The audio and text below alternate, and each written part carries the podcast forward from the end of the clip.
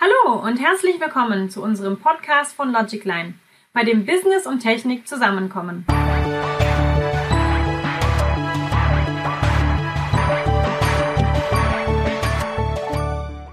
Mein Name ist Valentina Hirt und in unserem heutigen Podcast haben wir diesmal drei Sprecher an Bord. Und zwar meine Kollegen Sven Fischer und Thomas Jonsen sowie unseren Gastsprecher Eddie Mönch von der Empolis Information Management GmbH. Die drei sprechen in der heutigen Episode darüber, wie sie ihre Maschinen intelligent überwachen und was das Besondere an Industrial Analytics ist. Seien Sie gespannt und viel Spaß! Valentina, vielen Dank für das Intro. Heute habe ich zwei Gäste dabei, ungewöhnlicherweise gleich zwei, geballte Kompetenz. Äh, und es geht um das Thema Industrial Analytics, also Maschinen intelligent überwachen. Das soll heute unser Thema sein. Äh, wir wollen uns angucken, wie hat man es eigentlich bisher gemacht, was waren so die Herausforderungen und was ist jetzt das neue, der neue Ansatz, den wir hier haben. Dazu vielleicht eine kurze Erklärung. Wer spricht hier? Mein Name ist Thomas Jonsen, Head of Sales bei Logicline. Eher ähm, mit einem wirtschaftlichen Background unterwegs und äh, nicht so sehr der Techniker. Was mich aber interessiert ist, äh, was sind die neuen technischen Möglichkeiten und was haben die eigentlich für Auswirkungen wirtschaftlicherseits? Und dazu habe ich zwei Experten eingeladen. Auf der einen Seite den Eddie Mönch von der Empolis. Eddie, magst du dich gerade selbst kurz vorstellen? Ja, danke, Thomas. Äh, hallo und äh, guten Morgen in dem Fall noch. Ähm, mein Name ist Eddie Mönch. Ich bin bei Empolis äh, auch im äh, Vertrieb tätig für Enterprise Sales momentan und hatte das große Vergnügen in den letzten Jahren unsere Lösung Industrial Analytics mit aufzubauen als internes Startup, also ein Entrepreneurship und ähm, das ist jetzt Teil äh, einer neuen Lösung, die wir vielleicht gleich vorstellen werden. Ja, danke, Eddie. Dann der nächste im Bunde ist der Sven Fischer. Sven, mein Kollege, stellt sich auch gerade vor. Ja, gerne, Thomas. Also mein Name ist Sven Fischer. Ich bin äh, Leiter des Projektmanagements bei Logicline. Mache eigentlich seit äh, fast 15 Jahren IT-Projekte mit unterschiedlichem Fokus, äh, manchmal mehr ins Requirements Engineering ähm, und in letzter Zeit ähm, hauptsächlich in der Projektleitung ähm, verantworte das auch bei Logicline Gesamt. Die letzten Jahre habe ich den Fokus eher stark auf IoT und Asset Management gelegt in den Projekten, also ein bisschen einen, einen Schwerpunkt ähm, genommen und äh, bin auch bei uns intern der technische Product Owner für unseren Assets 360 IoT Baukasten. Jo, danke Sven. Da haben wir jetzt schon zwei interessante Stichworte gehört, nämlich das eine war IoT und das andere ist äh, das Thema Analytics.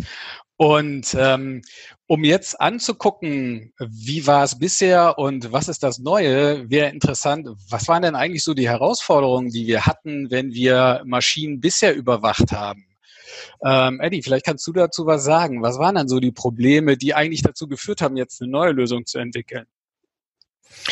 Ja, die Herausforderung, die, die wir sehen im, im Markt, ist letztendlich, wenn wir zu unseren Kunden gehen, ähm, dann, dann stehen wir einem Maschinenhersteller gegenüber, äh, der von seinen Kunden, also von der Betreiberseite her gesagt bekommt, naja, ich will äh, eigentlich ungeplante Stillstände vermeiden, also die Verfügbarkeit meiner Maschine hoch haben. Ich will hohe Produktivität haben. Das heißt, wenn die Maschine läuft, dann will ich auch, dass sie schnell läuft und auch natürlich eine mit hoher Qualität produzieren, sprich Ausschuss vermeiden. Mhm. Also zusammengefasst das Thema äh, Gesamtanlageneffektivität in Deutsch etwas sperrig, im Englischen mit Overall Equipment Effectiveness etwas eleganter.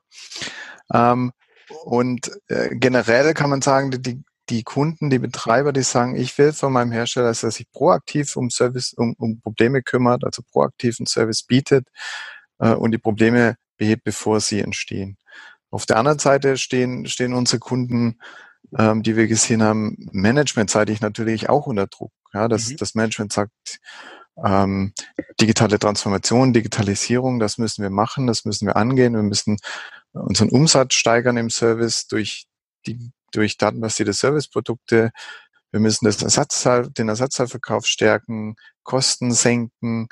Ähm, wir müssen Servicepiraterie vermeiden. Das heißt, dass Firmen zu den Kunden gehen, die sich auf den Service spezialisiert haben und das Geschäft, das sehr margenträchtig ist, ja von den, ähm, von den Herstellern, äh, von den OEMs dann auch abnehmen.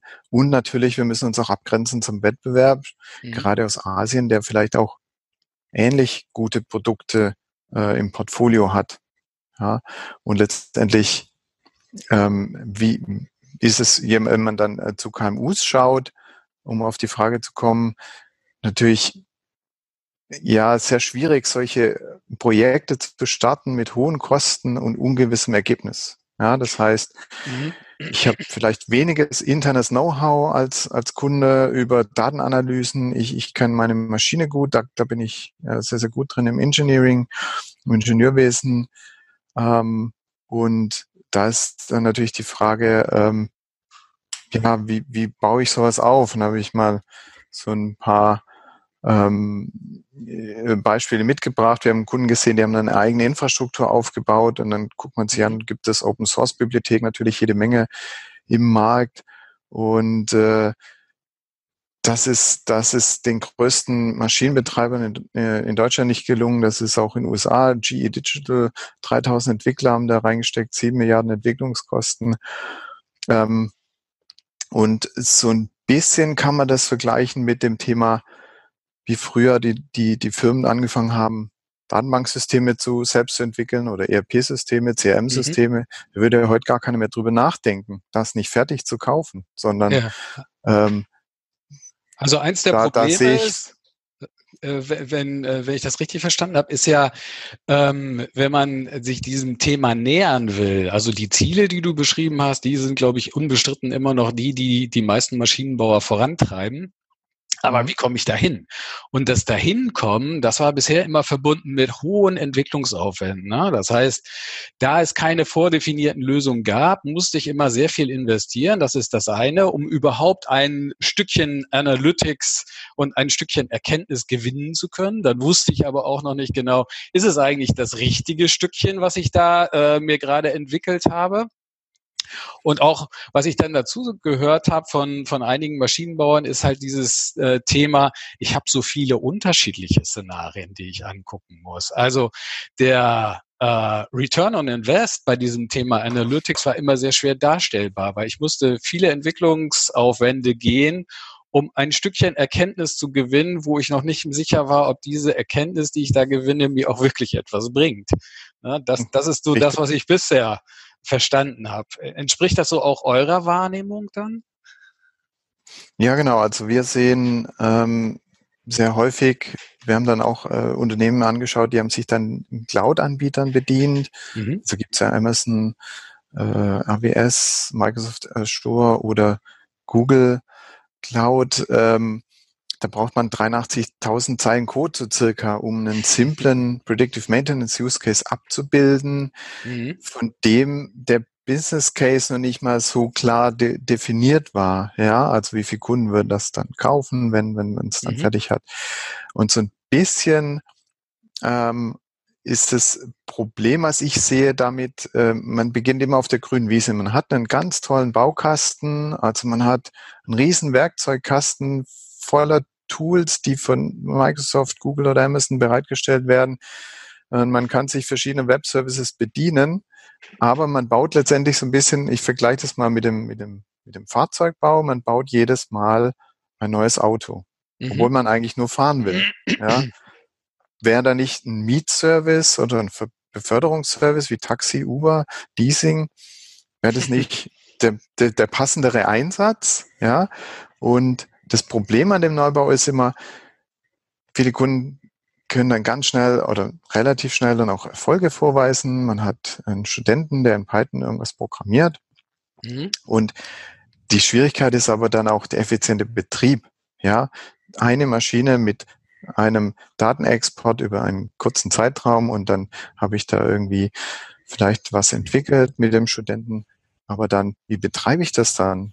Wie mache ich das auf Tausenden von Maschinen gleichzeitig? Wie mache ich das effizient, sodass mir nicht die Kosten ah. äh, über den Kopf steigen? Da haben wir auch einen Kunden, der hat gesagt, also mit ihrer Lösung sind wir viel günstiger dran als bei Microsoft, ja, ähm, weil wir natürlich auch aus der IT kommen seit 20 Jahren KI machen und da natürlich auch diese Frameworks äh, mhm. optimiert haben, die es, die es im Markt gibt. Da hast du ja nochmal einen äh, anderen interessanten Punkt genannt, ähm, weshalb solche Projekte früher schwierig waren, nämlich die die Integration von so einem ersten Thema in die Businessprozesse. Ne? Also wie passt es denn eigentlich in die Gesamtlandschaft rein? Also es ist ja etwas anderes, wenn ich so einen Proof of Concept mache, ich probiere mal irgendwas aus. Mhm. Ähm, ich möchte das dann aber transferieren in ein dauerhaft nutzbares Szenario für mein Unternehmen. Und da gibt es ja nochmal ein ganz anderes Thema, nämlich die Integration in Prozesse. Ähm, da wären wir vielleicht auch gleich beim äh, nächsten Gesprächspartner. Vielleicht äh, kann der Sven da was zu sagen, weil das hat doch auch was mit Asset Management zu tun, oder Sven?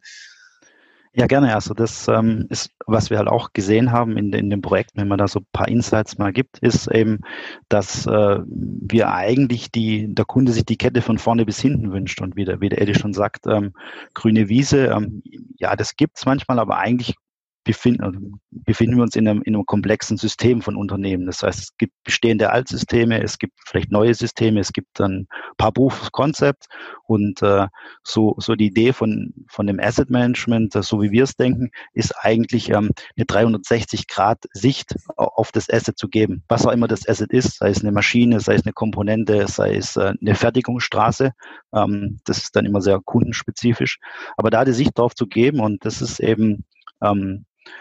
viel mit Integration auch verbunden. Das heißt, ich muss, ich muss eine Ansicht auf das Asset haben. Das ist äh, typischerweise ein Asset Management, wo ich Details anzeigen kann, Dokumente vielleicht hinterlegen kann, Bedienungsanleitungen oder sogar Software-Updates äh, für meine Komponenten hinterlegen kann.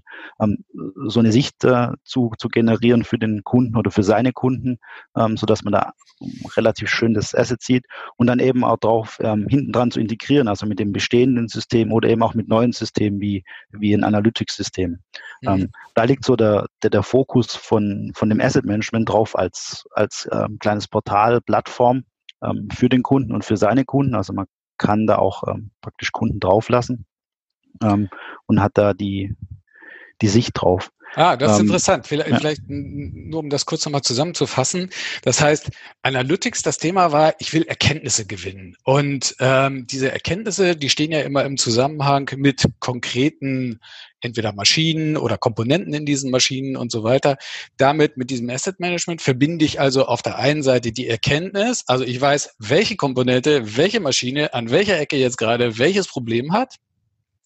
Da schaffe ich die Verbindung. Und das, was du gerade gesagt hast, ist ja dann auch noch, die Abhilfe des Problems, ne? wenn ich dann in diesem Asset Management auch die passende Dokumentation finde, dann vielleicht das passende Ersatzteil, was mir fehlt, oder äh, Handlungsanweisungen, wie ich dieses Problem beheben kann, dann bin ich ja quasi, wie nennt sich das so schön in so einer End-to-End-Story. Das heißt, äh, irgendwo poppt ein Problem auf, das Analytics sagt mir, pass auf, du hast ein Problem, da ist es, sagt mir das Asset Management. Das Asset Management sagt mir dann auch noch, wie ich das Problem behoben kriege. Ist das so? Kann, kann ich das so zusammenfassen? Ja, das ist natürlich der, der Wunschtraum, der Wunschtraum äh, ähm, von allen eigentlich. Ähm, was wir halt gesehen haben in unseren Projekten, und das ist eigentlich auch, glaube ich, ein, ein ganz guter Übersprung ist, ähm, dass wir eigentlich klein starten sollten. So, mhm. so die, die, das Streben sollte schon da, danach sein, was du geschildert hast, also die perfekte Lösung, die mir alles zeigt. Ähm, aber dorthin zu kommen, ist eben, ähm, wie der Eddie auch schon gesagt hat, ähm, zeitaufwendig und auch ähm, teilweise ähm, kostenaufwendig. Mhm. Daher ist unser Ansatz immer, äh, geh mit kleinen Schritten voran. Ja. Mhm. Mach, mach dir eine kleine Asset View, mach dir dieses oder jenes, benutze Module, die schon da sind, ähm, integrier das zusammen und geh raus, ähm, hol dir Feedback ein, schau, was der Markt möchte, starte klein und, und geh dann agil, iterativ ähm, vor, sodass du eben siehst, wo du hin willst ja, und nicht, nicht versuchst, ein perfektes System zu schaffen, ähm, das dann eben lang dauert und teuer wird sondern lieber klein, okay. schnell und, und günstig vorangehen. Ja, genau, Sven, das, das, das sehen wir auch. Also das heißt, diese letztendlich von der Analyse-Seite her, der, der Datenanalyse, das ist ja der Erfassung und Speicherung von Maschinenprozessdaten ist eigentlich nichts Neues. Ja, das ist mhm. ja bei kritischen Anlagen seit Jahren üblich oder Jahrzehnten sogar. Aber letztendlich die Einleitung von entsprechenden Maßnahmen, also die, die proaktive Information an den Techniker zu, dann zu bekommen über das Asset, den dann auch zu planen, ähm, das erfolgt äh, in der Vergangenheit meist nur reaktiv. Das heißt, äh, Logs werden dann ausgelesen und manuell ausgewertet, wenn es meistens zu spät ist oder sogar ein gravierendes Problem schon besteht. Das heißt, ähm, auf diese Weise ist es natürlich nicht möglich, einen weltweiten Maschinenbestand kontinuierlich zu überwachen und auch die proaktive Handlung, die ja die Kunden fordern, ähm, wirklich zu gewährleisten. Da muss ich erstmal die, die ganzen Maschinen, muss ich eigentlich vier Schritte tun. Äh, erstmal verbinden, die Datenverfügbarkeit mhm. gewährleisten.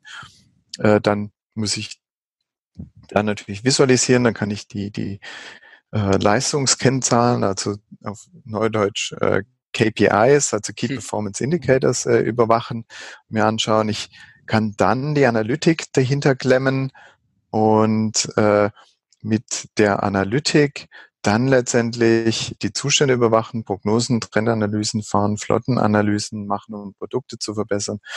Und am Ende natürlich, und das ist das Wichtigste, die Handlung, also mhm. automatisierte Benachrichtigung äh, an die handelnden Personen, an die Ersatzteilverfügbarkeit äh, und Serviceaufträge generieren, äh, um letztendlich die, die Verfügbarkeit und die Ausfälle zu, Verfügbarkeit zu erhöhen, die Ausfälle zu ja. vermeiden. Was mich da jetzt interessiert, ähm, von der Kette, die du gerade genannt hast, sind ja viele Dinge ähm, schon naja, die musste ich bisher auch machen. Ich muss halt irgendwie an die Daten rankommen, muss Connectivity herstellen und muss eine Struktur aufbauen. Was mich aber interessiert ist, das, was ich äh, bisher noch nicht verstanden habe, sind diese Bots. Was ist das Spannende an den Bots? Kannst du dazu vielleicht noch was sagen? Ja, sehr gerne. Also ähm, das ist ja der äh, Kernpunkt, ähm, den, den wir bieten, ähm, indem wir gesehen haben, immer wieder bei Kunden, wir haben immer wieder ähnliche Analysen gemacht. Ja, mhm. das heißt, das, was ich vorhin meinte mit grüne Wiesen der Analytik, ähm, sehr viele, auch unsere Kunden machen immer wieder dieselben Dinge, wo wir sagen, dafür gibt es fertige Analysebausteine von, von uns, die ich einsetzen kann für Systemkomponenten der Maschine. Das heißt, ähm, für einen Kompressor, für einen Antrieb, für eine Hydraulik, ähm, für eine Bandüberwachung, alle möglichen Komponenten. Wir haben einen Katalog inzwischen von über 50 Use Cases da drin, mhm. ähm, die die kritischen Komponenten in Maschinen und Anlagen, und sind sie noch so individuell, werden Maschinen aus gleichen äh, Komponenten gebaut. Und äh, dazu möchte ich mal ein Beispiel machen. Wir haben Gerne. zum Beispiel eine, eine Abnutzung in einem Digitaldrucker mhm.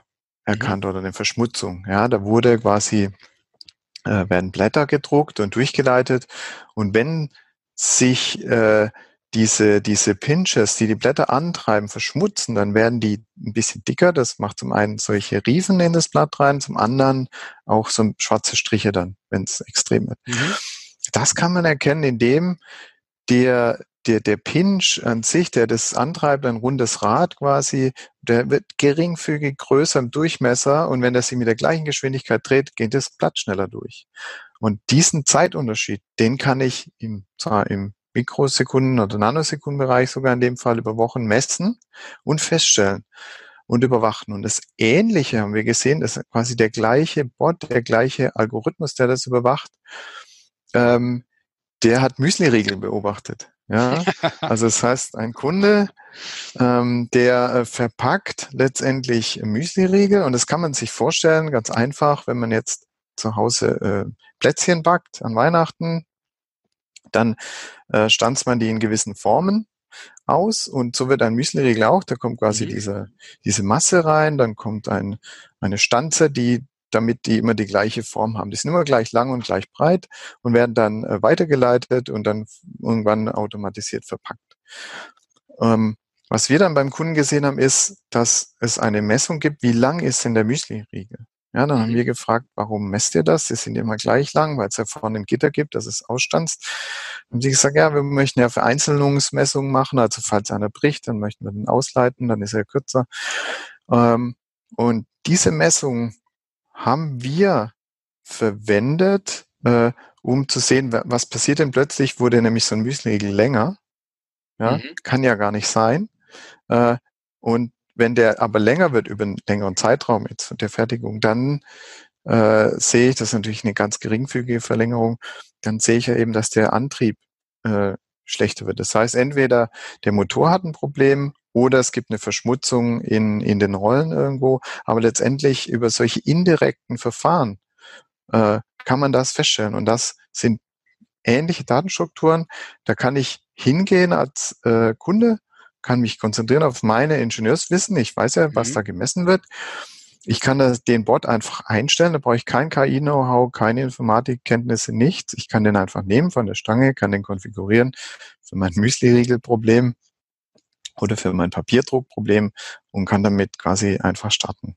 Ah, das bedeutet also, ihr habt so vordefinierte Algorithmen, also vordefinierte Module, ähm, die auf unterschiedlichste Szenarien passen. Und die Kunst ist es dann quasi zu erkennen, welche dieser vordefinierten Module passt gerade auf mein Szenario. Und dann ist es dann tatsächlich so, dass ich als Kunde dann quasi die auch selber einstellen kann. Also diese Parametrisierung oder Konfiguration dieser Algorithmen selbst vornehmen kann, das wäre ja sehr smart. Ganz genau, das ist äh, genau für die Kunden gedacht, dass die das selbst konfigurieren. Na, das ist mhm. ähnlich, wie ich das mit dem vergleichbar mit dem Beispiel, das ich vorhin gebracht habe, mhm. mit den Automobilherstellern. Ich überlege mir eben vor der Beförderung, welches Fahrzeug brauche ich jetzt einen Transporter oder brauche ich irgendwie ein schnelleres Fahrzeug, weil ich schnell von A nach B und über weite Strecken kommen will, eher ein Sportwagen vielleicht. Ähm, genauso überlege ich mir für diesen Use Case, ähm, den ich habe, der mir jetzt einen Geschäftsnutzen bringt, mir oder dem Endkunden, dem ich das verkaufe, dafür setze ich einen fertigen ähm, Algorithmus, einen fertigen Bot ein. Und der große Vorteil daran ist natürlich, mhm. ich brauche eine, keine großen historischen Datenmengen.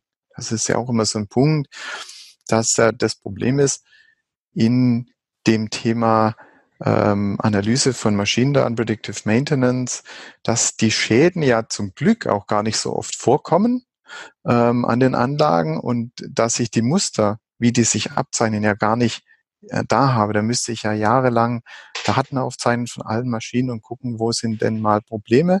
Das mhm. braucht man hier nicht. Wir haben das Wissen von Ingenieuren äh, und von unseren vielen Projekten in diese Bots gepackt wann werden diese Komponenten wie ausfallen, wie wird sich das abzeichnen.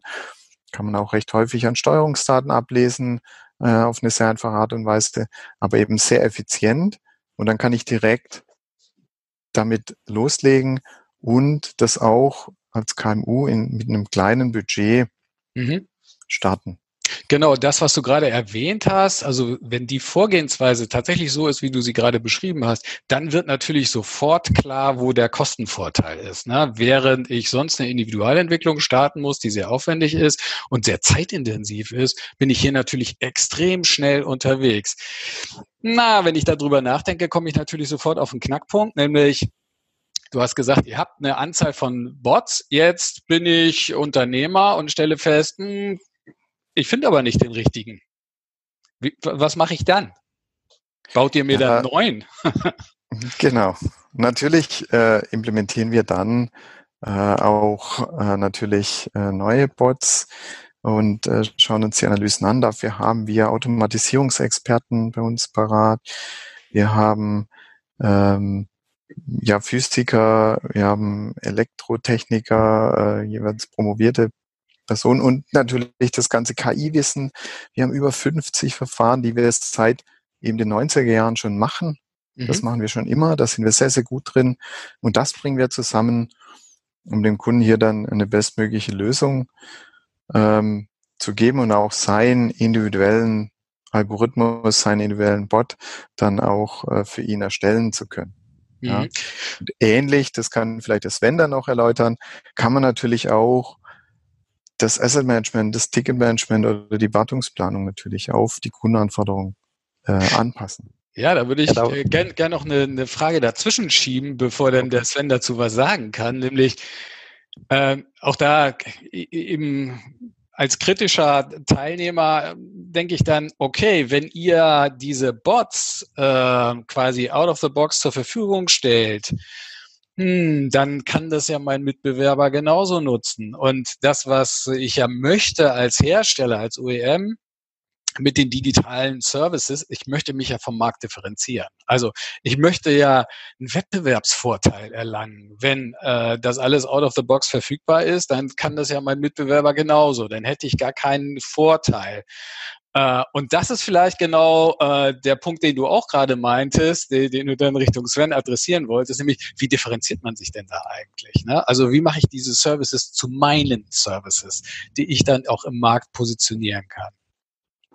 Ja, genau, da wollte ich auch gerade direkt Super, einhaken. Ähm, ja, also wir sehen ja auch die Philosophie, wir haben, ähm, wir möchten nicht alles neu implementieren, neu machen, neu herstellen. Das ist, was der Eddie ja vorher schon gesagt hat. Das ist, äh, das dauert lang und ist mühselig.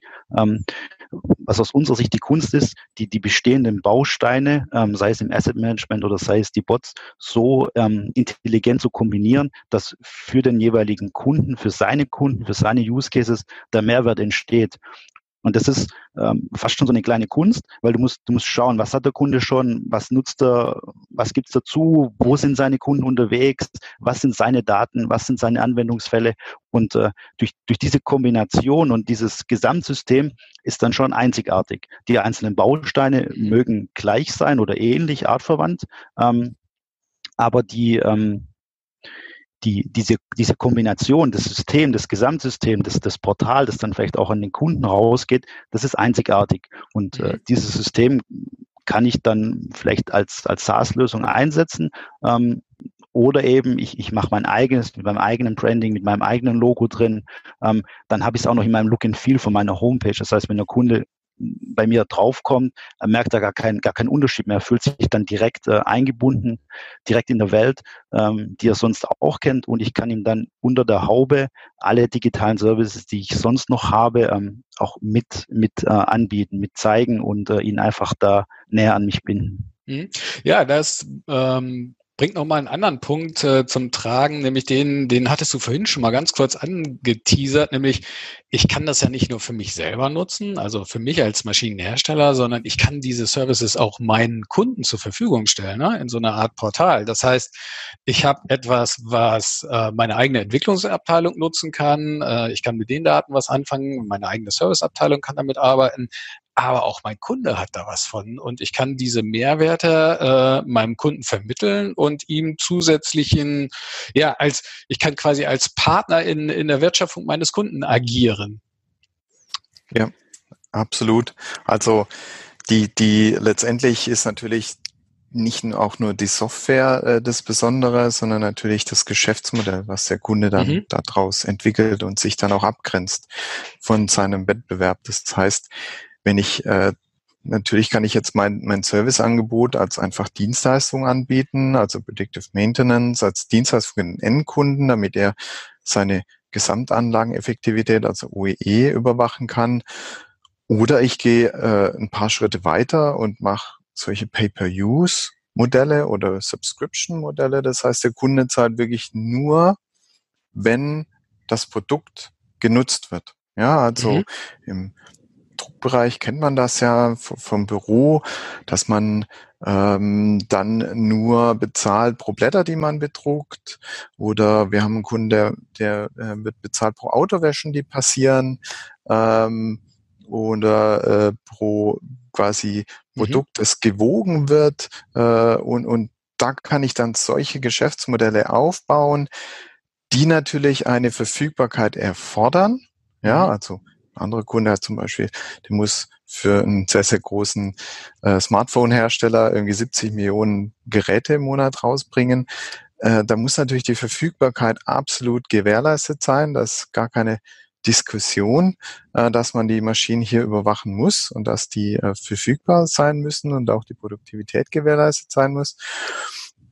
Und äh, darauf aufbauend kann ich dann natürlich ähm, mich absolut vom Wettbewerb abgrenzen. Also und äh, allein, wenn man jetzt mal ganz simpel anfängt, ich war da ähm, live bei einem Gespräch dabei, da habe ich einen unserer Kunden begleitet, mit, mit, also mit seinen äh, Betreibern gesprochen hat und haben die gesagt, du bietest doch herkömmliche Wartungsverträge an. Wir sind gerade vor der Unterschrift.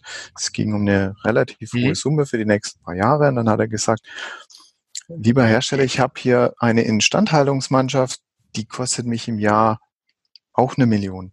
Ja? Mhm. Äh, und in der Wartungsvertrag, da sind Aktivitäten drin, ähm, Schrauben nachziehen und solche einfachen Dinge. Das kann meine Mannschaft auch. Was wir nicht können, ist die Maschine zu analysieren und proaktiv zu handeln, zu sehen, wenn, wenn die in Probleme reinläuft. Ähm, das müssen wir überwachen. Äh, ich hatte da, da vor kurzem gesehen, dass die, die, die Pause zwischen den Auftragswechseln immer länger wurde, weil er mal ein paar Wochen lang nicht unten in der Halle war. Seine Leute gefragt, was macht ihr da? Ja, wir warten, bis der Wechsel fertig ist. Dann hat er das mal gemessen, hat gesehen, das dauert eine Minute länger. Bei 20 Wechseln am Tag ähm, kommen da 20 Minuten mal die Anzahl der Mitarbeiter zusammen. Das ist einfach, das mhm. sind low-hanging fruits, die man hier hat. Ähm, die man beobachten kann und die man letztendlich äh, wirklich verkaufen kann. Das ist ja Geld, was der Kunde einspart und das kann ich ihm natürlich gegen die Leistung verrechnen. Ja, Super spannend. Also jetzt müssen wir so leider langsam zum Ende kommen. Äh, toll, diese Use Cases zu hören und auch die Differenzierung zu sehen. Ne? Also wie hat man es bisher gemacht und was ist eigentlich der Vorteil? Ich glaube, der ist ziemlich deutlich geworden dabei. Und ich würde mich freuen, wenn wir vielleicht in einem halben Jahr die nächste Entwicklungsstufe zünden können und äh, dann noch mehr Success Stories hier hören, wie diese Lösung auch bei den anderen Kunden inzwischen eingesetzt worden ist und wie es da weitergeht. Also Herzlichen Dank erstmal an äh, meine Mitstreiter hier und äh, ja, ich wünsche euch einen schönen Tag. Gerne. Ja, danke dir, Thomas. Bis dahin, ciao. Tschüss. Ciao. So, liebe Zuhörer, für heute sind wir schon am Ende unseres Podcasts angelangt. Wenn euch das Thema aber noch weiter interessiert, schaut gerne auf unserer Homepage www.logicline.de vorbei oder hinterlasst uns eine E-Mail an info@logicline.de. Danke fürs Zuhören und bis zum nächsten Podcast. Tschüss!